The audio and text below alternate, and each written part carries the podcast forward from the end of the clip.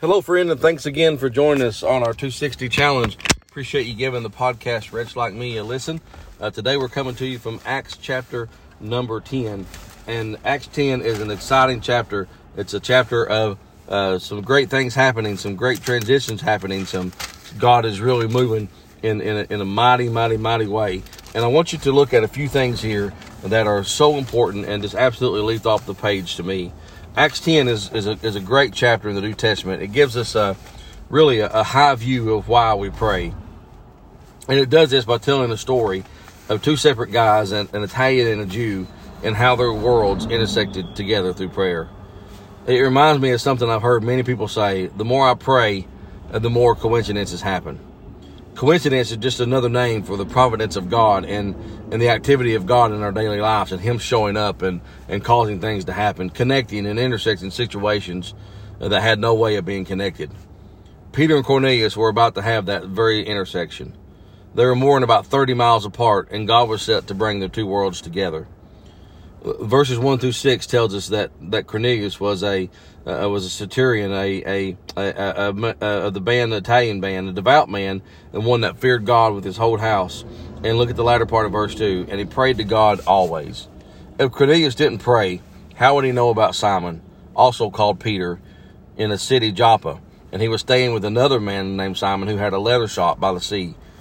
It's it's just incredible what prayer does. It's incredible what uh, what prayer can do in our lives, and this is why we pray. There are things that you will never know if you don't pray.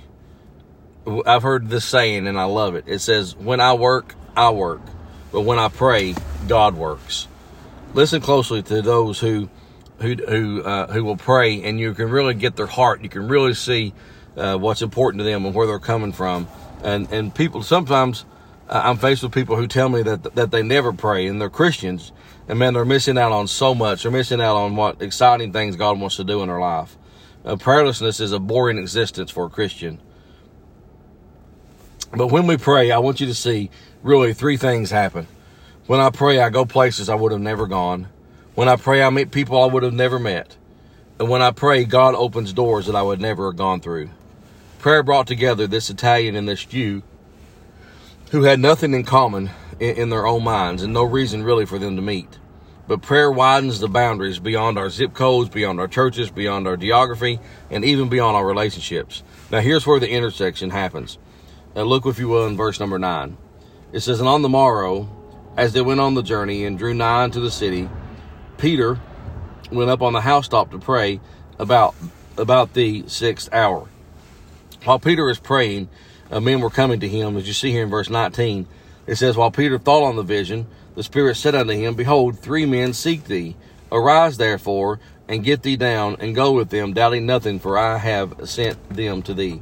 Now listen, this is all happening because Peter is praying. Two men's lives were brought together at an intersection that would have never happened had they not been both praying.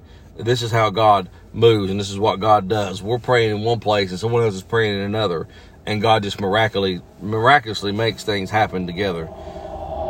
This is this what's happened here is really the Gentiles uh, Pentecost. It's, it's really uh, something amazing that happens here by these men praying, and they're filled with the Holy Spirit, and then they go on afterwards and get water baptized. But notice, notice, notice, notice, they have the Holy Spirit before they are ever baptized. In in verse number uh, 47, look here, it says, Can can any man forbid water that these should not be baptized, which have received the Holy Ghost? Notice that this is a sidebar from this podcast. They had the Holy Ghost before they were baptized. Now you don't get you don't get the Holy Ghost until you get saved. All this happened, my friend, because of what? Because two men prayed. This is why we pray. Who knows who we'll meet today? Who knows what doors will be opened? Who knows where God will lead us? It's it's been said that a, a prayer, a man of prayer, will do more in a year than someone who doesn't pray will do their entire life. Friend, I, I hope and pray today that you will take time and every single day spend time with God.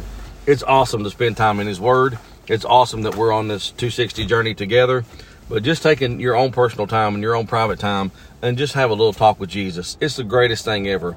And who knows what God will do while you're praying and someone else is praying God will make these intersections and these things happen. I hope this encourages today. I hope you see that God is moving in your life. And I hope more than anything that you'll take time, stop right now what you're doing, bow your head and just lift your hands towards heaven country and thank God for his awesome, his wonderful, and his amazing grace that saved a wretch like me.